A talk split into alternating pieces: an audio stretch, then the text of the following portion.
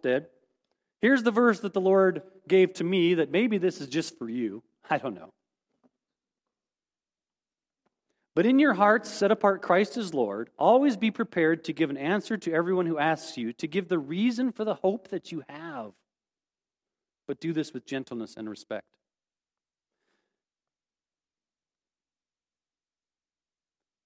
That is a powerful verse of Scripture for the moment that we are in. You see, I'm concerned that we, and by we, I'm talking about followers of Jesus Christ, and I'm talking about New Life Church of God, but of course I'm talking about all Christians everywhere. So I'm not just saying it's us. This is, a, this is happening everywhere. I'm concerned that Christians, followers of Christ, have forgotten our hope. I'm concerned that we've let other things crowd out our hope. You see, we're supposed to be ready to share the reason that we have hope. But you understand what that means, don't you? It means we have to have hope. because people should recognize hope in us. Like it should be evident. The hope we have should shine like a light in the darkness. So much so that when people see us, they go, Why are you so hopeful? Why, why are you like that? That's strange. That's not normal. You don't use four letter words like I use, and you still smile all the time. Why is that? Well, because I use a different four letter word. And that four letter word defines everything about me hope. It should be evident. It should be one of the first things people see in us when we are alone, and it should also be one of the first things that people see in us when we are gathered together. Hope should be our hallmark, our calling card. Well, for the past um, four weeks, I have asked you to do something prayer journal. And now uh, we're going to hand out. Would can I get a volunteer to hand out some of these things to everybody? Somebody want to do that? This is the third and final prayer journal. So I'm asking you, I need one of those. I have given you two of these already, and this is the third and final one. You see, the Sunday after Easter, I asked you to join with me in 50 days of a prayer journey seeking the mind of God for our church. I told you four weeks ago, the Sunday after Easter Sunday, I told you that we have access to the very mind of Jesus to give us direction if we ask him. Do you remember? Do you remember the powerful scripture that we studied four weeks ago? You may not, but I'll remind you. 1 Corinthians chapter 2, verse 16. For who has known the mind of the Lord that he may instruct him? But we have the mind of Christ. I asked you four weeks ago to take unhurried time every day and listen to the Lord and write down what he says to specific questions. Now our plan, it wasn't this isn't like rocket science, okay? The plan of this is really quite simple. I wanted us to come before God together as a church and ask God the same question every day. If we come, each one of us, asking God the same question every day, and then just stopping and listening instead of just talking, just listening to what God wants to say to us about each of those questions every day. Now, some of you, I, I know some of you have been doing this faithfully, and I've talked to some of some others, and you've been, well, I, I've missed a few days here and there, and usually people look at me like, like I've caught them in some crime or something. You know, that's not the, that's not the point of this. That's not the point of this, okay? Uh, it, it's okay if you miss a day. You're not, you're not somehow sinning. Right? That's, not, that's, not the, that's not the issue, right? The issue is are you willing to just take some unhurried time with God and let's do it together? Together. Well, today we are two thirds of the way done. And this is our third and final journal that I'm, I'm giving out. And like I already mentioned in announcement time, this coming Thursday, May 13th, is Ascension Day. So imagine, and the, one of the reasons we did this when we did it was because I wanted you to, to think about the fact that when Jesus was resurrected from the dead, he was with his disciples for 40 days. So do you understand that this Thursday, Since all the way since Easter, Jesus had been with his disciples. That's a long time. Think, I mean, does it even compute in your brain how long Easter was ago? It's quite a while ago, right? Like, I don't know about you, but I've moved past Easter at this point, right? But Jesus was with them this long. That's why we've decided to do this prayer journal over this extended period of time because the disciples were able to speak with Jesus during this time. Do you understand that? So I'm trying to get our church to go through this process like the disciples. You guys, we are coming off a 15 month time of everything's been turned upside down in a way. If there was ever a time when we need to stop and just listen to God, as a church, this is the time. We need to stop, be unhurried, and just ask God together, what, God, what do you have for us in this place? That's what this is about. And we have access to the mind of God because we have access to God's Spirit. Well, it does seem to me that our minds, our minds have been filled with the wrong four letter words for the past 15 months. Doesn't that seem that way? And that's a problem. And it's time to change that. Hope. Hope is the four letter word that we start with as Christians. And going back to 1 Peter 3:15. But in your hearts set apart Christ as Lord. Always be prepared to give an answer to everyone who asks you, to give the reason for the hope that you have. So Jordan, the Spirit has convicted you before my sermon even started. We are supposed to be ready to share that reason for hope. And that reason for hope should be evident. And when people ask, we should be ready. But do this with gentleness and respect. Hope is the starting point for Christians. Hope is the starting point. So if you found it difficult to set aside unhurried time every day to do this? This is a rhetorical question. You don't have to say yes or no. But I'm wondering have you found it difficult to set unhurried time every day for the last four weeks to do this? Because if the answer is yes, that you have found it difficult to set unhurried time apart every day to do this, might I suggest to you that you have disconnected yourself from the source of hope? And that's why you're feeling so discouraged after these 15 months. Do you see? If you are so busy, so busy doing life that you can't just stop and have some unhurried time seeking the voice of God, it is not surprising that you feel discouraged, that you feel overwhelmed by all of this life stuff that has come at us in the past 15 months. Now, I'm not saying this to give you a guilt trip. I'm saying this to help. I'm, I'm trying to point you to where the solution is. Do, do you understand that?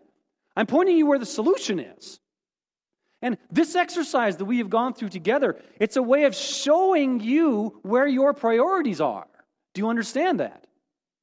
And if your priorities are not in connecting with God, you will lose sight of the hope that you have access to. Amen. do, do you understand? I'm holding out. This is the answer to the discouragement you have felt for the last 14 months. Not the prayer journal specifically, but connecting with God, the source of our hope. Hope is the four letter word that we need. You know, we can get distracted by a lot of things. How many text messages do you suppose you get every day?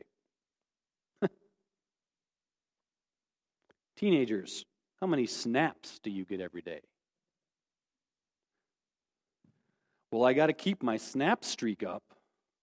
If you don't know what that is, that's okay. I'm just talking to the to the under 25 crowd, okay?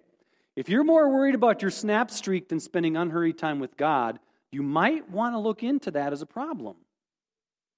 Got to keep that snap streak up, right? How about why don't you start a snap streak with God? I don't think he's got a Snapchat account. A snap streak, for those of you that don't know, Snapchat is a social media app like Facebook, but youth aren't on Facebook anymore. So they've moved on. Snapchat is a very simple connection device that Communicate. You can communicate with another person with Snapchat. And if you, what is it? If you have, if you talk to somebody in four days in a row, that starts a streak. Is it four days, five days? That starts a streak. Two days, three days. And once you start a streak, it's kind of a cool thing that you keep a streak going. You see that? Am I right? I don't have Snapchat, so I'm I'm out of date. But it has become a huge thing for teenagers and even some over teenagers not to lose their snap streaks. So they will do whatever it takes not to lose a snap streak. Whatever it takes, they will do. Right? I'm suggesting, teenagers, why don't you start a snap streak with God? Why don't you do whatever it takes, whatever it takes in every 24 hour period to keep your snap streak with God in order? Do you know what happens when you do that? Hope happens. Hope happens. Because the hope that you are searching for, you may not even realize it, but the hope is found when you have a snap streak with God, not your friends.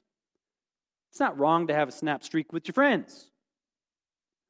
But might I suggest it's wrong to have a snap streak with your friends if you don't have a snap streak with God? Do you see? Do you see what happens when you do that? You are more concerned about connecting with your friends every day than you are concerned with connecting with God every day. And when that happens, when you have this the wrong way, when you have it the wrong way, you lose hope.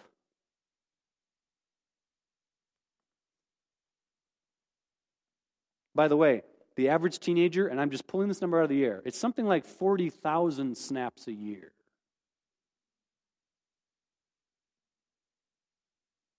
Did you hear that? What's the average? yeah. I was giving a conservative estimate. There are youth in Bertha, I won't name any names, that 40,000 is what they hit in six months. A snap is a message or a picture you send to a friend. 40,000 in six months. Am I wrong? I'm not wrong. What if you had that many connections with God? What would change in your life, church? Everything would change. Because God wants to know you, He wants to speak into you, He loves you. Of course, for us older folks, we have similar problems, just not Snapchat. You know, we've got problems with watching the news too much. How many hours a day do you spend watching whichever news channel is your favorite. I know, I know people that Fox News literally runs like an, like an ongoing commentary in their life, like 24 7. It's just on. Or CNN, whatever, right? It's just on all the time. Do you think that might be a problem? I think it is. I think it is.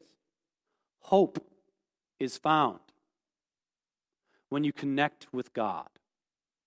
When God is in the proper place of authority in your life.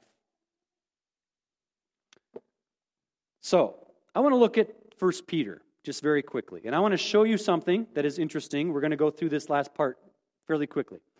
I want to show you the verses around 1 Peter. This is 13 through 16. So, here we go. Who is going to harm you if you are eager to do good? But even if you should suffer for what, for what is right, you are blessed. Do not fear what they fear. Do not be frightened.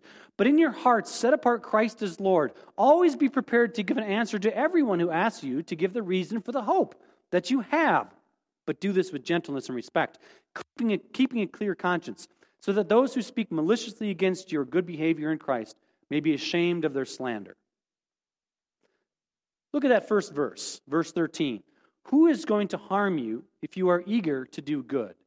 You see, Peter was writing this letter of 1 Peter to a group of Christians who were being persecuted for their faith in Christ. So much of what he says in 1 Peter is directed towards a group of people that have been beat down by people persecuting them for their belief. Now, I'm not just talking about being burned at the stake or being crucified. Persecution comes in many forms. Persecution can come when you live in a culture that does not believe in Christianity, but you are trying to live like a Christian. By the way, that's happening right now. If you, if you are in school and you're the kid that doesn't use bad four letter words, you're strange. That's persecution. If, if you live in a school and people go to a party where you know there's going to be drinking and you say no, and they know you say no, oh, you're that kid. Persecution. If you are an adult and you are in a workplace where everybody likes to sit around and gossip all the time and you don't participate or you actively speak against it, you're not going to fit in. So, by the way, when we live a holy life, we aren't going to fit in. When we live a holy life, we're not going to fit in, and persecution will follow that. And there is lots of pressure to fit in. Peer pressure. So how do you do, how do you combat this as a Christian? How do you how do you stand firm in Christ? Well, Peter in First Peter has a whole bunch of stuff to say about this. I'm going to read five uh, passages, very short verses from First Peter that lead up to First Peter chapter 3, 15. I want you to catch the theme that Peter is trying to tell his people. So here we go. So here's First Peter starting chapter 2, 11 and 12. I'm just going to read right through these. Dear friends, I urge you, as aliens and strangers in the world, to abstain from sinful desires which war against your soul. Live such good lives among the pagans that, though they accuse you of doing wrong, they may see your good deeds and glorify God on the day he visits. Now, pay attention to the theme that, that's, in, that's in common with these verses. Verse 15 For it is God's will that by doing good you should silence the ignorant talk of foolish men. Chapter 3, verses 1 and 2. Wives, in the same way, be submissive to your husbands, so that if any of them do not believe the word, they may be won over without words by the behavior of their wives when they see the purity and reverence of their lives. Verse 9. Do not repay evil with evil, with insult, but with blessing, because to this you were called, so that you may inherit a blessing. And then verses 10 and 12, 10 through 12.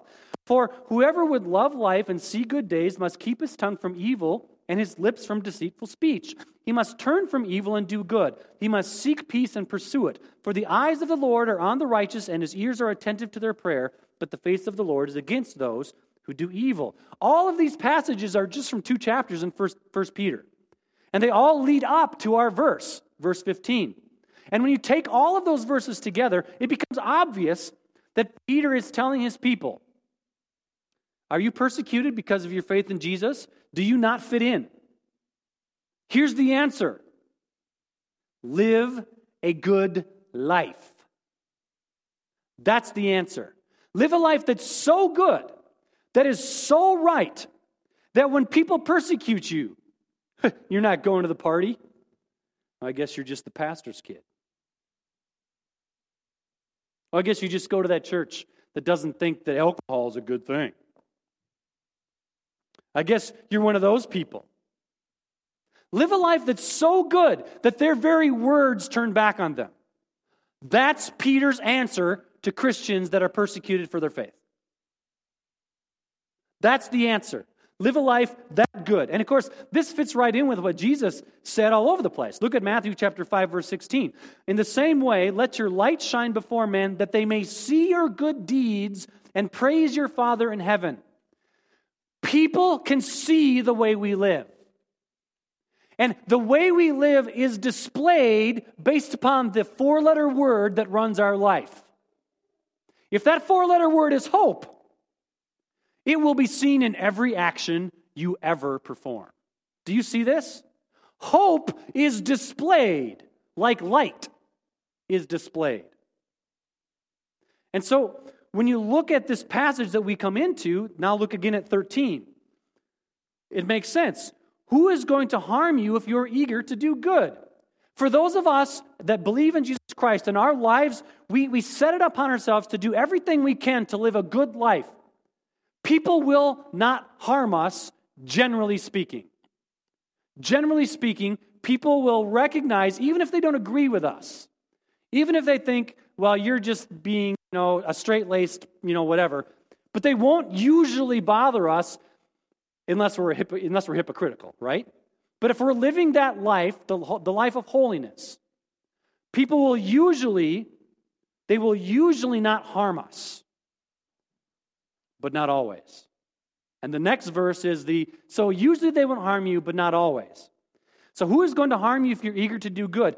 But even if you should suffer for what is right. So this is the this is the exception to the rule. Usually when you do good, people don't bug you. Usually. But sometimes they still do. When they do, when you suffer for doing good, you are blessed. You are blessed. Do you see that? Do not fear what they fear. Do not be frightened. Now, it is unlikely you'll be persecuted for doing good, but when you do, you're blessed. And don't fear what they fear. Do you know what teenagers fear more than anything else? I'm not sure about this, but I think that this is true for most teenagers. They fear being rejected by their peers, they fear not fitting in. And by the way, that's probably true for many of us, isn't it? You fear being excluded. You fear someone saying, well, you're not, you don't get to be part of this because you're too holy or whatever, so we're not going to invite you into our group. Right? We fear loneliness. It's just that as, as teenagers, that fear is like exponentially bigger than for adults, usually. Loneliness is a huge fear. But do not fear what they fear. See, everybody fears being lonely. Everybody fears not fitting in. Everybody fears that. But the instruction here is that we are not to fear that. We are not to fear that. We are not to be frightened by what they are frightened of. Now, actually, you see that's in quotes? This is kind of interesting, I think. Peter is actually quoting an Old Testament passage here. He's quoting Isaiah chapter 8, verse 12. Do not call conspiracy everything that these people call conspiracy, but now he quotes the second part. Do not fear what they fear, and do not dread it. Do you see that? That's a quote. First Peter has quoted Isaiah chapter 8, verse 12. By the way, I like the first part of this. Do not call conspiracy everything that these people call conspiracy. There's a word of truth many of us could do well to listen to. I got that was that was good. I, we're not gonna we're not gonna linger on that. Okay. Do not fear what they fear. Do not dread it. This is exactly what Peter's quoting. Peter's telling his flock. What's he saying? He's saying, keep your eyes on Jesus. That's where the hope is. The hope is not in fitting in. The hope is in keeping your eyes on Jesus. It's the hope, your hope will not be found in worldly concerns. Your hope is not found by keeping up your snap streak with those people. That's not where the hope is. It's not wrong to have friends, but your hope is not found in your friend streak. That's not where the hope is. The hope is found in your snap streak with God. That's where the hope is. Do not fear not fitting in. Do you see this? Do not fear that. Don't fear what the world fears. See, we have a tendency to get caught up in the concerns of this world, and we start fearing what they fear. I, I, we're not supposed to fear these things. You know, we're not supposed to fear conspiracies. I mean, maybe the whole government is against us. You know what? I'm good. I'm going to heaven. maybe the moon landing was fake. Okay. You know, and that all fits together, right? I mean, what's what's the deal? Look at look again. Now compare this with, back with First Peter chapter 3 verse 15. But in your heart, set apart Christ as Lord. Always be prepared to give an answer to everyone who asks you to give the reason. You see, hope is the starting point, not fear. Hope is the starting point for Christians. And by the way, I want to show you something very quickly that's fun. Okay? Go back to Isaiah chapter 8, but look at the next verse. See verse 13? This is the next verse from the one I just showed you. The Lord Almighty is the one you are to regard as holy. Okay, you got that? You see that? The Lord Almighty is the one you are to regard as holy. Now go back to 3:15. But in your hearts set apart Christ as Lord. Do you see that? It's the same. It's just the words are different. Do you see it? Set apart means holy. So in Isaiah it says the Lord is the one you are to regard as holy. In verse 315, Peter, quoting from Isaiah, says, but, set, but in your heart set apart Christ as Lord. Do you understand? Peter has just replaced Lord Almighty with Christ. We're supposed to set apart Christ as holy in our hearts. That means put God first. That means this, not this. Do you see that? We're supposed to set apart Christ as holy. And by the way, if you're, just a little side note, fun fact, if you ever talk to somebody that doesn't think Christ is Lord, okay, and there are people in our community here in Bertha that their religion is we do not believe that Jesus is Lord. We believe he's just a person. In our community in Bertha, there are people that you know that believe this, okay? Ask them how Peter can change the word Lord Almighty interchangeably with Christ in 1 Peter 3:15. How could Peter, the disciple of Jesus Christ, take the Lord Almighty from Isaiah chapter 8:13 and replace it with Christ in 1 Peter chapter 3:15? Peter is saying Christ is the Lord Almighty. Because he replaced the word. Do you see it? That's a fun fact. So if you ever have a chance to talk, bring that up. How does that work? How could he just replace Christ with Lord Almighty? Hmm. All right. Summing up, we are to live good lives. So good that the pagan society around us will see a difference. And when we do that, we probably won't be persecuted because people will recognize that we're good folk, right? But even if they do persecute us, and now here's the last part of this even if they do, the question is, and this matters for us right now how are we supposed to respond? When we are persecuted, when we do good, but we are still persecuted, what is the appropriate way that Christians are to respond to that persecution? So, going back to the teenager example, if someone's like, doesn't, they, they, they persecute you by you don't get to come to the party, how are we supposed to respond? Are we supposed to go, well, you're just a bunch of sinners going to hell? I'm holy. No, that's not quite right, is it? That's not quite right. Well, good thing for us, Peter just tells us. And we've already read it like four times. Now, this is important. This last little part here. This matters. Okay? Because I'm suggesting to you something very important. But in your hearts, set apart Christ as Lord. Always be prepared to give an answer to everyone who asks you to give the reason for the hope that you have. Could you just all read together that last sentence? But do this with gentleness and respect. Oh, I wonder where Pastor Jason's going with this now, huh? Uh oh. And here is the exact place where I believe most Christians have failed in the last 15 months. And this, I believe, is the key to understanding why we have lost our hope. Are you hearing me, church? With gentleness and respect. With gentleness and respect. Keeping a clear conscience so that those who speak maliciously against your good behavior in Christ may be ashamed of their slander. The only way that happens is if you respond with gentleness and respect. Did you see this right here? The only way verse 16 happens is if you respond with gentleness and respect when you are persecuted as a Christian. The only way that happens is if you will have gentleness and respect. When Christians are persecuted for doing good, for living godly lives, for setting apart Christ as Lord, all of this is lost if our response to persecution lacks gentleness and respect. The hope we have in Christ is shown by how we respond to persecution. I'm going to say that again. The hope we have in Christ is shown by how we respond to persecution. If Christians respond to persecution by throwing it back just as nasty as it was thrown at us, we've already lost. We've already lost.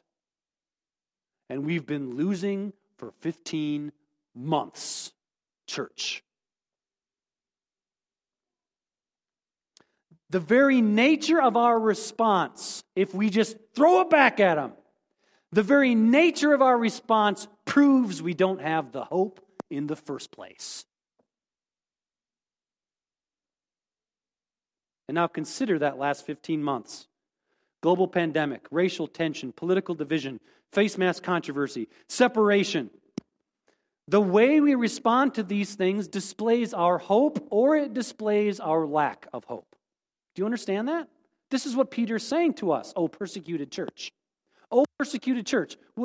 This is this matters.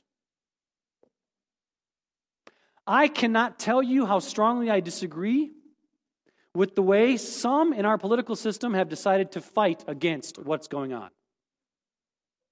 The way we fight followers of Jesus Christ is with gentleness and respect, always in love.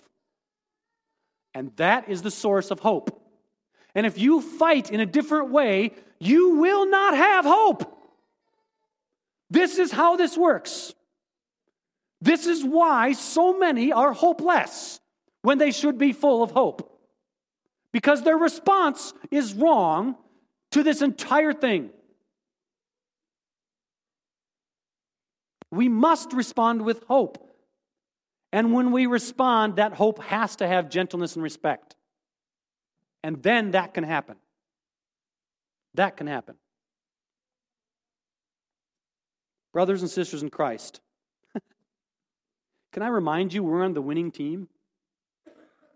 Do you need to be remind, reminded of that? Our team wins the game in the end. We win in the end. Act like we've won. Do you know? Because if you if you know that we've won, then responding with gentleness and respect when somebody says something is not difficult. Christ wins in the end. Act like it. That's what we can do. Our response matters. Are you feeling persecuted? It's okay. In fact, it's a blessing. Now, if you're being persecuted because you're doing dumb stuff or bad stuff or stuff you shouldn't be doing, uh, you got some work to do, right? That's pretty clear. But if you're if you're doing good, if you're trying to live your life well, if you're trying to follow Scripture and, and be a good citizen, a good person, when someone persecutes you, respond with gentleness and respect, and you will have the hope of Jesus Christ shine in you like a light that cannot be extinguished. We can. And we must be a people of hope, especially after the 15 months we've just experienced. We haven't done a great job this far. And I'm not just talking about, I'm talking about like Christians in general. Like we haven't done well. We've, we've tried to respond with the same nastiness. And so now I'm going to close with a quick story about something that just happened in the school this week. Maybe it was last week. I'm telling this story because you might not be aware of it, but I want you to know what's going on.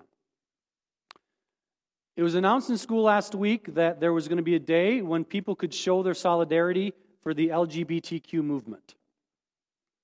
And they were allowed, they were encouraged to wear rainbow clothing at the school if they wanted to, to express their view on this. And that was, that was put in the announcements of the school because a student had requested that that happen.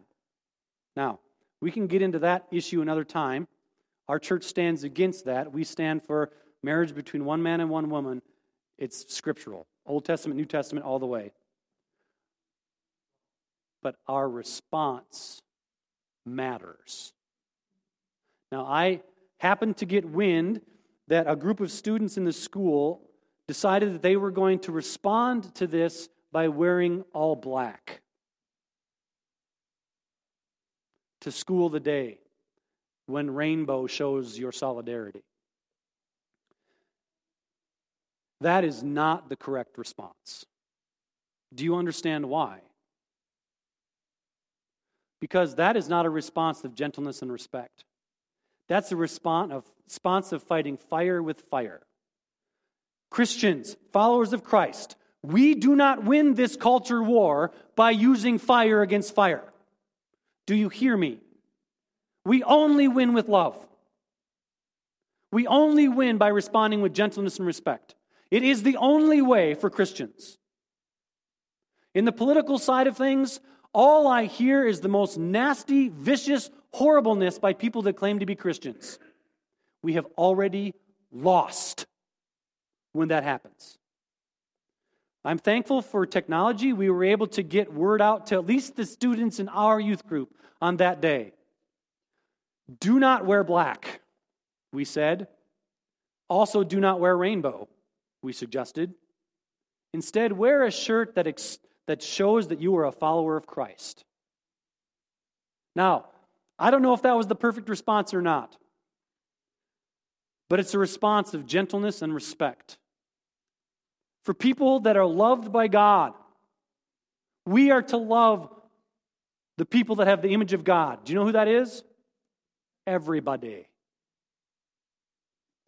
That is a practical example of what I'm talking about. We can do this. We can be the force in our culture that changes everything, but it's gentleness and respect built on the hope of Christ and always in love. Amen. Thank you, Lord, for your word. Thank you that we have hope. A hope that goes far beyond the stuff that we have been facing in the last 15 months. It is my prayer that the four letter word that guides everything that we are, every single thing that we do, every single fiber of our being is that word hope. It's the beginning. And of course, love is a four letter word that defines everything that we are, our very essence. Lord God, may we be a people of hope. In Jesus' name, amen.